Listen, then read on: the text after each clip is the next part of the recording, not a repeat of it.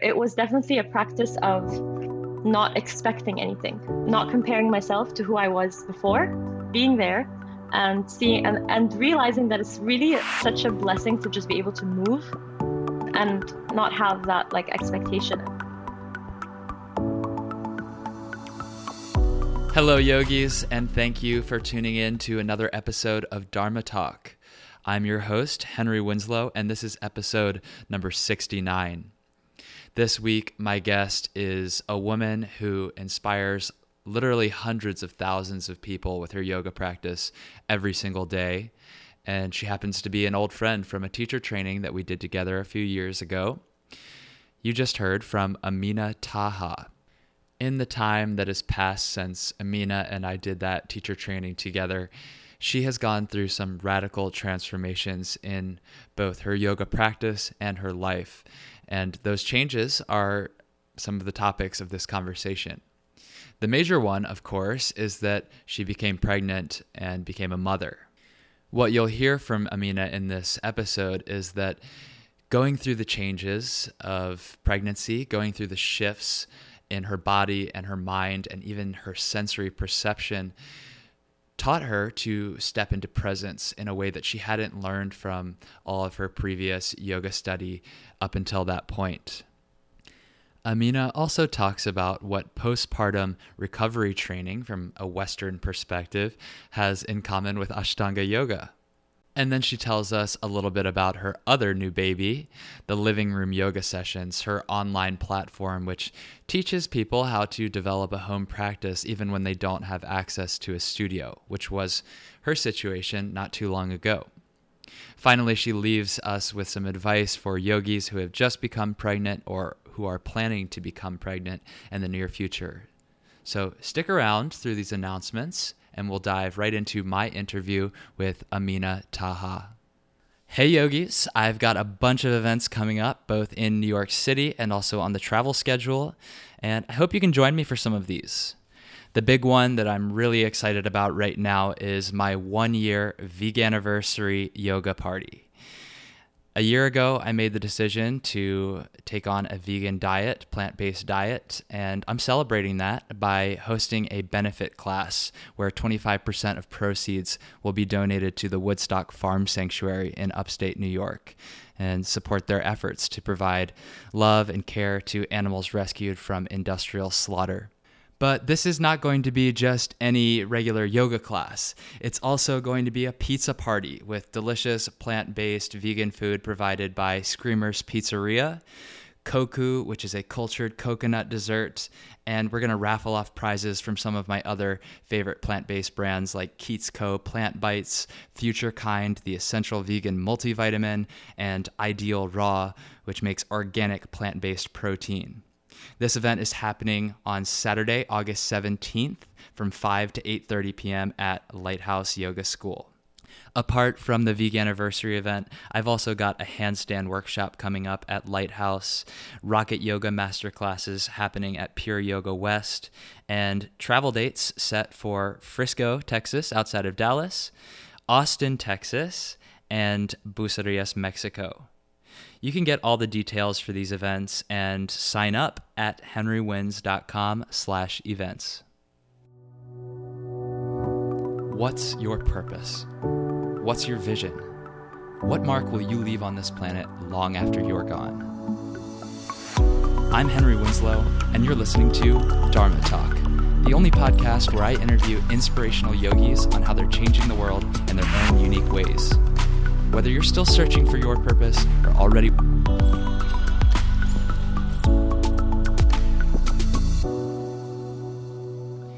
Hello, Dharma Talk community, and welcome back to another episode. Today, I have my friend Amina Taha on the call. Amina is a yoga teacher and practitioner, mother, and co founder of Living Room Yoga Sessions, a platform to encourage a daily practice of love, non attachment, and faith. To Amina, yoga is about uncovering the infinite possibility within your body and mind. Amina and I go back to teacher training a few years ago, and I'm sorry to say that we have not, not done a good job of keeping up. So I'm very excited to have you on the podcast today. How are you, Amina? I'm good. I'm so glad to be here too. A lot has changed for you since um, we were spending a lot of time together during that training. Since then, you have had your first child, which is a big launch this platform, which in a way is giving birth in another way. So I'm excited to mm-hmm. all of these things with you. But first, I always open with the same question, and that's this What does the word Dharma mean to you? And what is your Dharma as you understand it today? So, my Dharma has definitely shifted since the last time we were practicing together at Lighthouse. I thought at the time that my Dharma was just, um, you know, uh, showing up and teaching and sharing my love for the practice, but uh, it has definitely shifted since then. I've kind of acquired a new meaning to the word, and I think now my Dharma is to show up in all the different roles I have in my life right now, like as a mother and as a teacher, as a practitioner, as a wife, as all these different roles kind of take on and to show up as I am every day without any attachment to what I'm supposed to be, but just as I am. If that makes sense. It does make sense. I think doing crossing that um, that threshold into a new role can be very challenging in, in ways because it oftentimes um, causes us to reflect on our identity. But this is some of the work of of yoga. Really, is to be detached from things that we think make us us, when really it's something simpler and and truer and more universal than that. Yeah, that's very true. That's very very true. I I actually started to have these kind of questions like in the beginning of my pregnancy because everything that I knew physically in my world was changing. So the way I felt was different like literally all your senses kind of transform like the way you smell things the way you even your vision changes which is something people don't tell you. But my vision was changing my you know sense of smell sense of everything. So i started to really question like what is going on you know? That definitely causes you to kind of let go of what you perceive as normal and you start to embrace that things are about to change very radically and you just have to ride with it and not attach yourself to who your idea of who you are is. You just let it, you know, unfold. That's really interesting. I've never heard that before either about the way that your senses change. Um, yeah, but you know, it seems it's, it's wild. It's kind of perfect though. Really, it's like biology's way of preparing you for a more behavioral and like lifestyle change that's about to come that will shake your identity as well. It's like get ready. Definitely. yeah, yeah, for sure. What What do you Everything mean by that also, exactly? Like, what do you mean your vision changed? So, for example, I've done my uh, LASIK surgery a while a while back, and my vision was always perfect, and I never had any issues seeing things. And um, then I went with my husband. He was getting his contact, so he's getting like a, a an eye check, and I realized that I couldn't see like the bottom you know, f- few rows. And I asked the doctor then, and he was like, Yeah, you're pregnant, your vision changes, and it's not going to come back to normal until you've had your baby and you're done breastfeeding. That's when like the hormones level out and you get your eyesight back. Wow. So I was like, wow, this is actually a thing. I'm seeing blurry things for a reason. Yeah, um, it's like yeah. you're giving your some of your power and energy to to feed the the growing baby inside you. Yeah, you're giving a lot of it, and yeah you know and it's a it's a it's a happy sacrifice for sure but it's it takes a while to understand what's going on. Like uh, i couldn't for example like taste water for a while. Like water to me tasted really bad. I had to put fruits in my water and stuff. So it's all these little things that happen and you you start to you know you start to physically feel different. And then it sort of takes on to your mental state as well. Like I was also having very crazy dreams. Things were just coming up that I had to like deal with. And then um, I realized that it's just such a beautiful process of like a cleansing that you go through in your pregnancy to make way so that you're mentally lighter and prepared to just be fully like with your baby. Right. I don't know if that happens to everyone, but yeah, yeah of course we can only speak from our own experience for, ourselves. Yeah. But um, this is a really interesting idea that you you just brought up. It's you said it's a happy sacrifice that you make. When it comes yeah. to your yoga practice, of course, I'm sure many things changed physically and most likely emotionally and spiritually.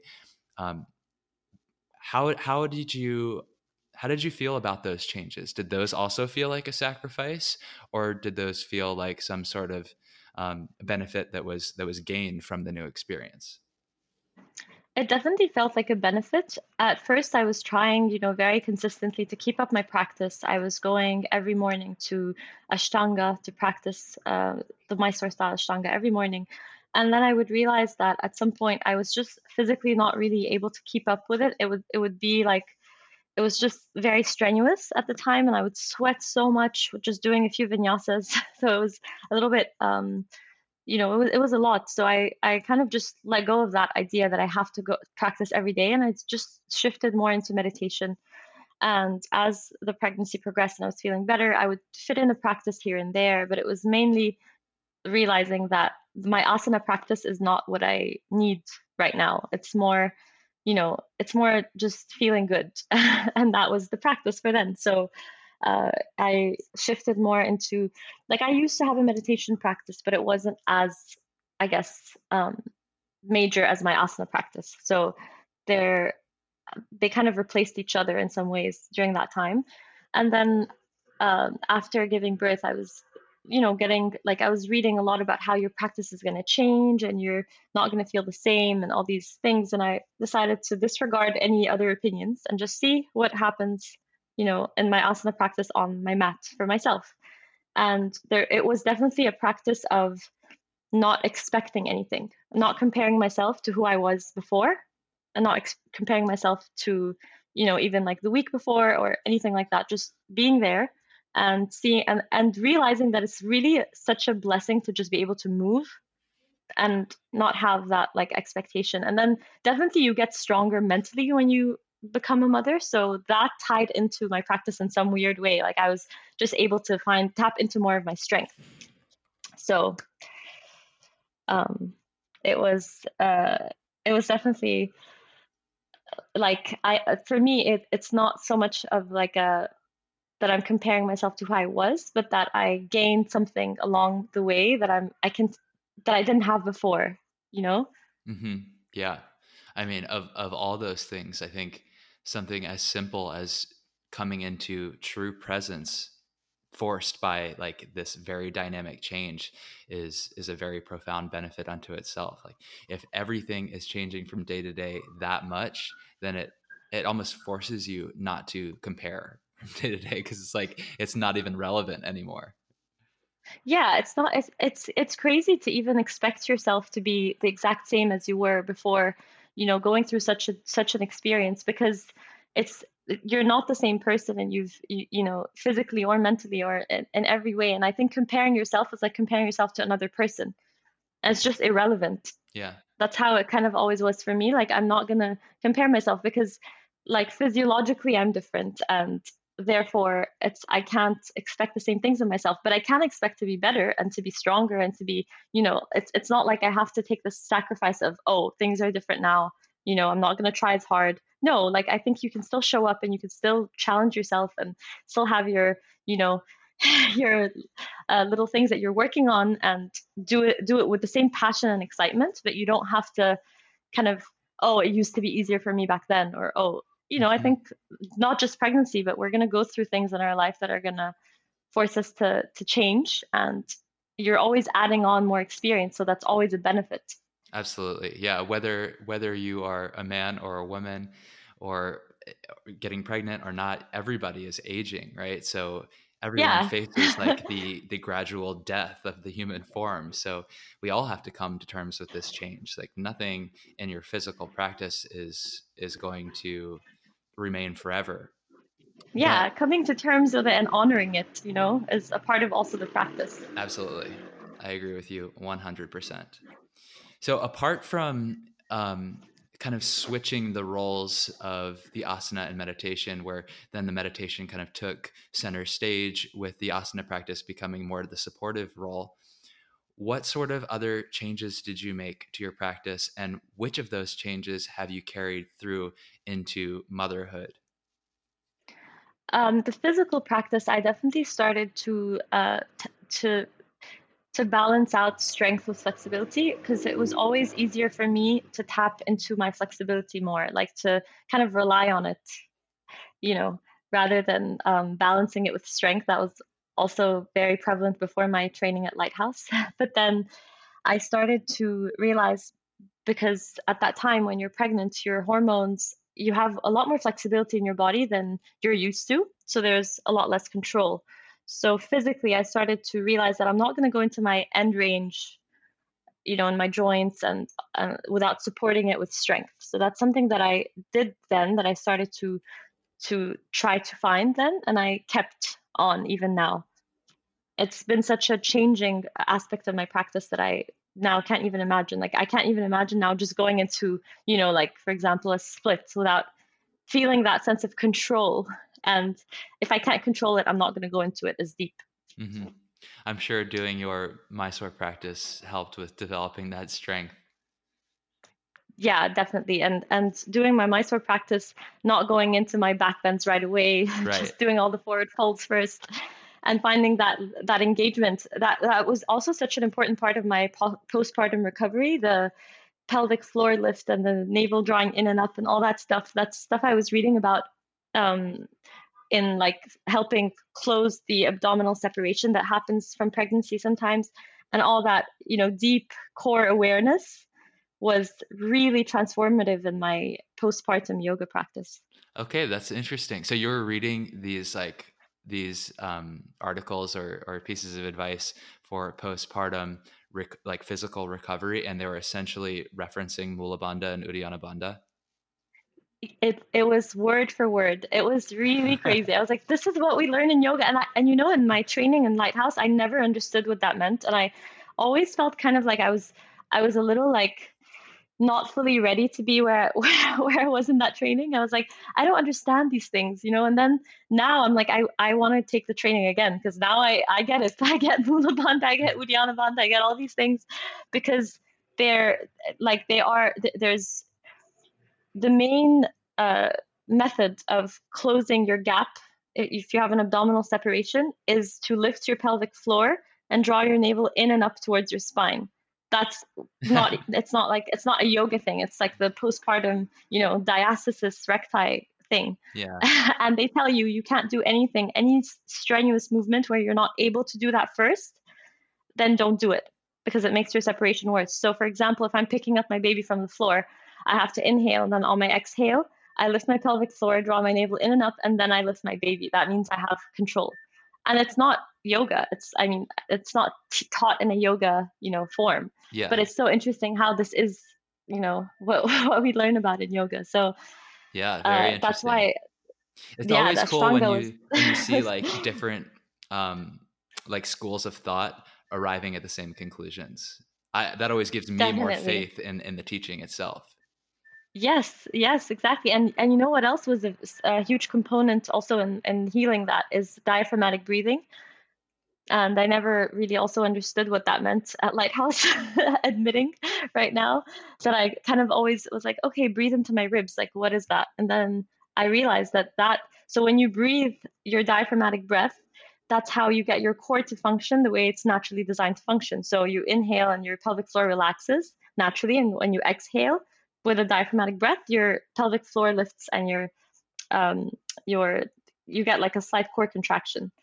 Right. So we lose that when we stop finding that diaphragmatic breath because we start to breathe more shallow, shallow breaths. So now this is something I always start my classes teaching people before an ujjayi breath or anything. It's just to breathe into your upper back and your ribs.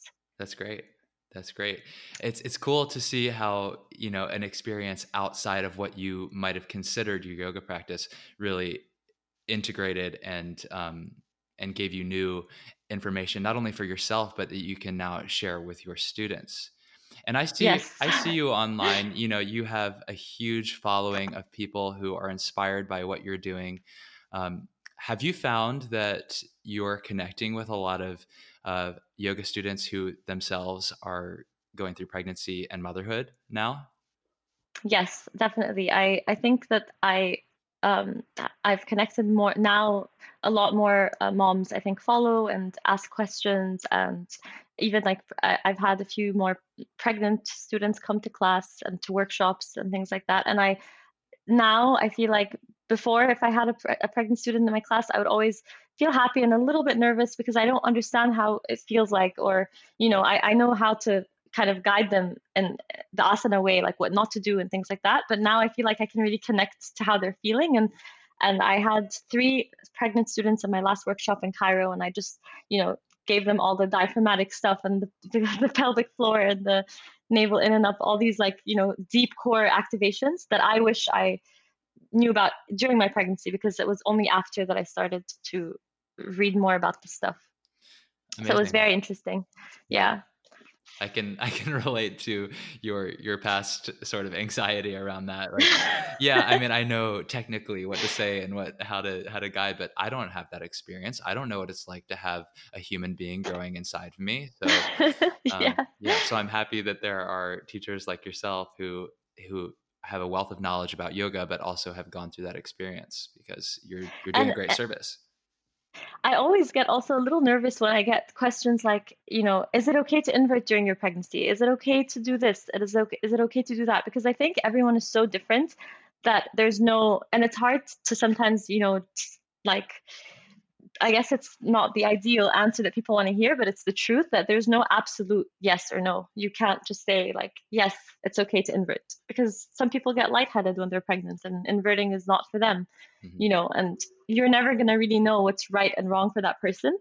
So there's like, you know, the general things where it's like, don't do bow on your belly when you're pregnant. Of course, it's logical, but other things like it depends on how you're feeling and yeah, so I still get very kind of like I don't know how to answer this when mm-hmm. I get questions like asana related pregnancy questions that are very individual.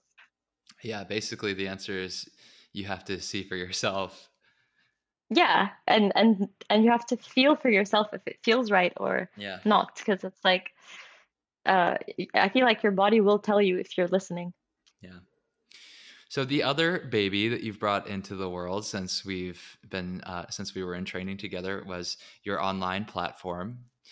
Talk to me about the living room yoga sessions. What was the inspiration for that, and uh, how has it started to take shape?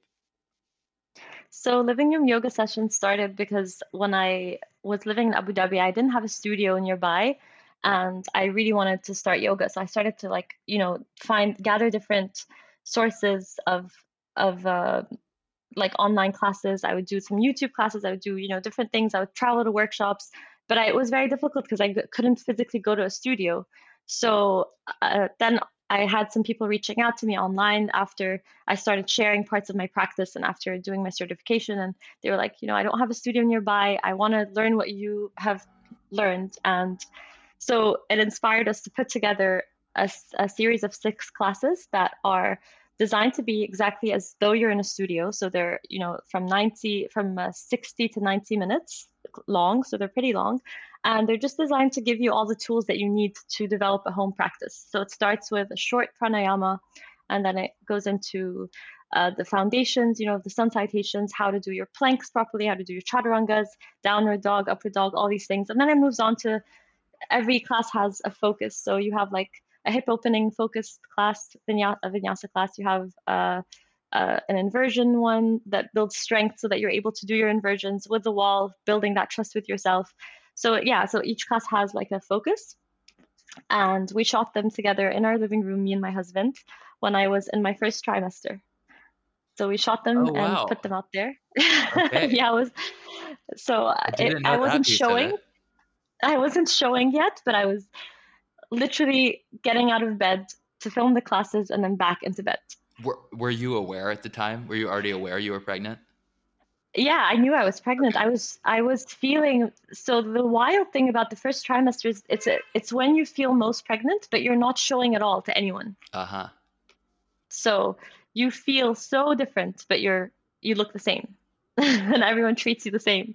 Yeah. Right. So that's why it's kind of like you don't get the special treatment on the subway.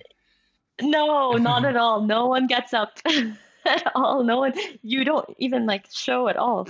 Wow. Yeah. So we shot those then, and then my husband edited everything really quickly, and um, yeah, he he's amazing. Like he did everything from A to Z, just all him, and put them out there. That's amazing. What a, what a nice gift to have a supportive partner like that. Yeah, he he can teach himself to do anything and he'll do it on a professional level. It's like so inspiring to watch. Well, I remember taking a few photos with Aziz, and yeah, he's he's a pro, and, and he does. These are beautiful photos. Yeah, he's, a, he's an amazing photographer, and um, and he just does everything with a smile. Yeah, he, he does everything with such passion. Like even handstands, we started doing handstand classes together, and my handstand coach was just so amazed. He's like, "You're you're so good at this, man. You're like learning really fast." He's so amazed. Mm-hmm. It's like, "Have you done this before?" And it's like, "No, never." awesome. Yeah. What was the biggest challenge that you faced in putting together the living room yoga sessions? For me personally, I think it was just it, it was it wasn't so challenging. It was like every day. I guess it was more like speaking into the mic and all that stuff. I had never done anything like that before, so it was a good practice.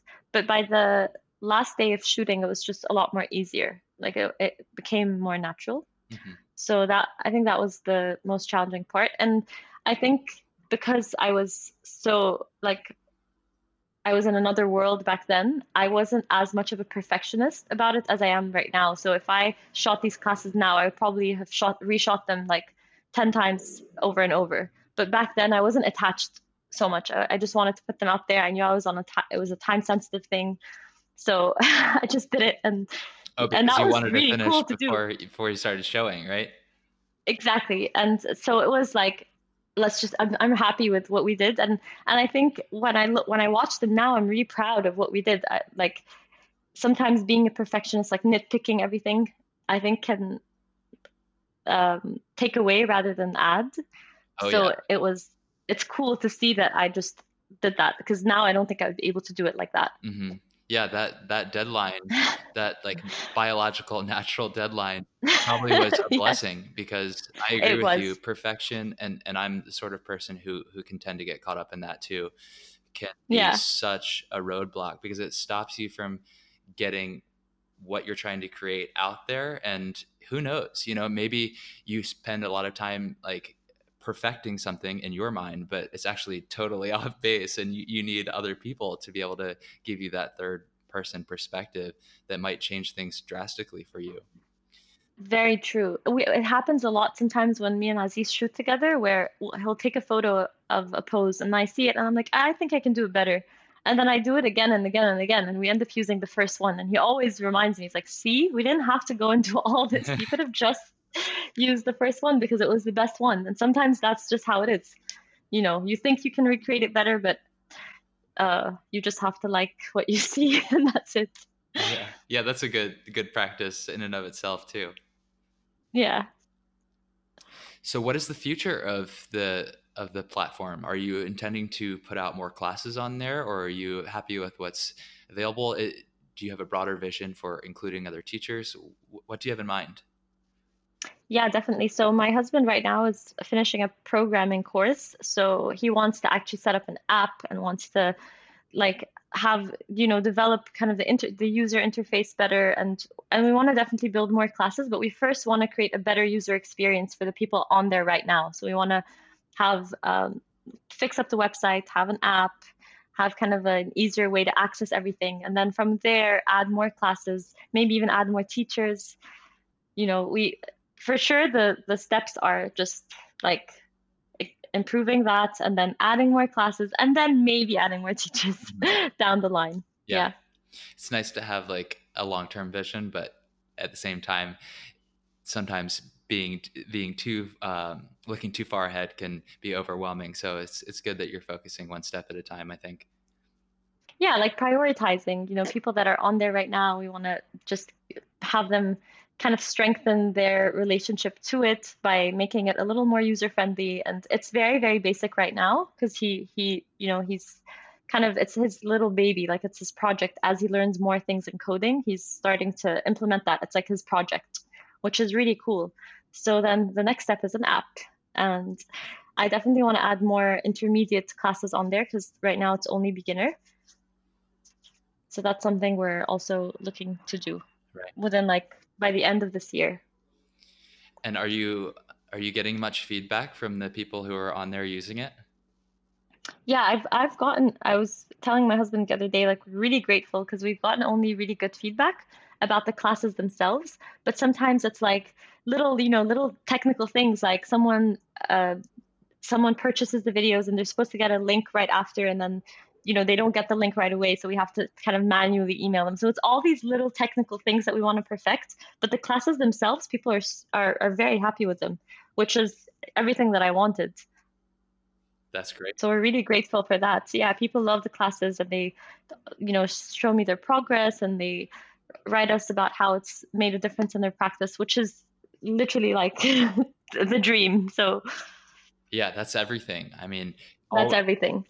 especially when you have some sort of project that can develop into you know lots of menial tasks and and um, errors and and problems to fix you have to have that that underlying reason why because otherwise it's very easy to like turn it into a chore.